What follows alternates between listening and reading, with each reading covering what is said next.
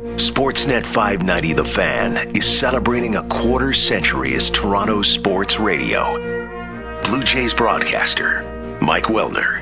Blue Jays Talk was very different because I, I modeled it back then off of what Scott Ferguson had been doing. It was highlights heavy and it was out of town scores heavy. Things have changed because there's so much access to all that other information right now that there wasn't then. Nobody had smartphones, and could look up scores and we were highlight heavy, and if we had time for calls, we had time for calls. I remember talking about on base percent.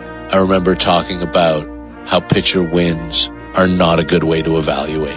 And that was like groundbreaking stuff at the time, which no one was talking about on mainstream. You know, this was baseball prospectus stuff in its early years, which has evolved into so much more. I remember like a dialogue going on for a season or two where I was talking about Joe Carter and how Joe Carter really having a 305 on base percentage in the middle of your order in that era of offense was really not a good thing. And it was wonderful that he got 100 RBIs.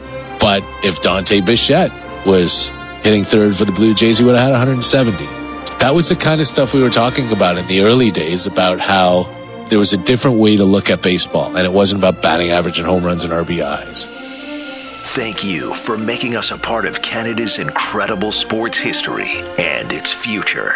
Celebrating 25 years. Sportsnet 590 The Fan.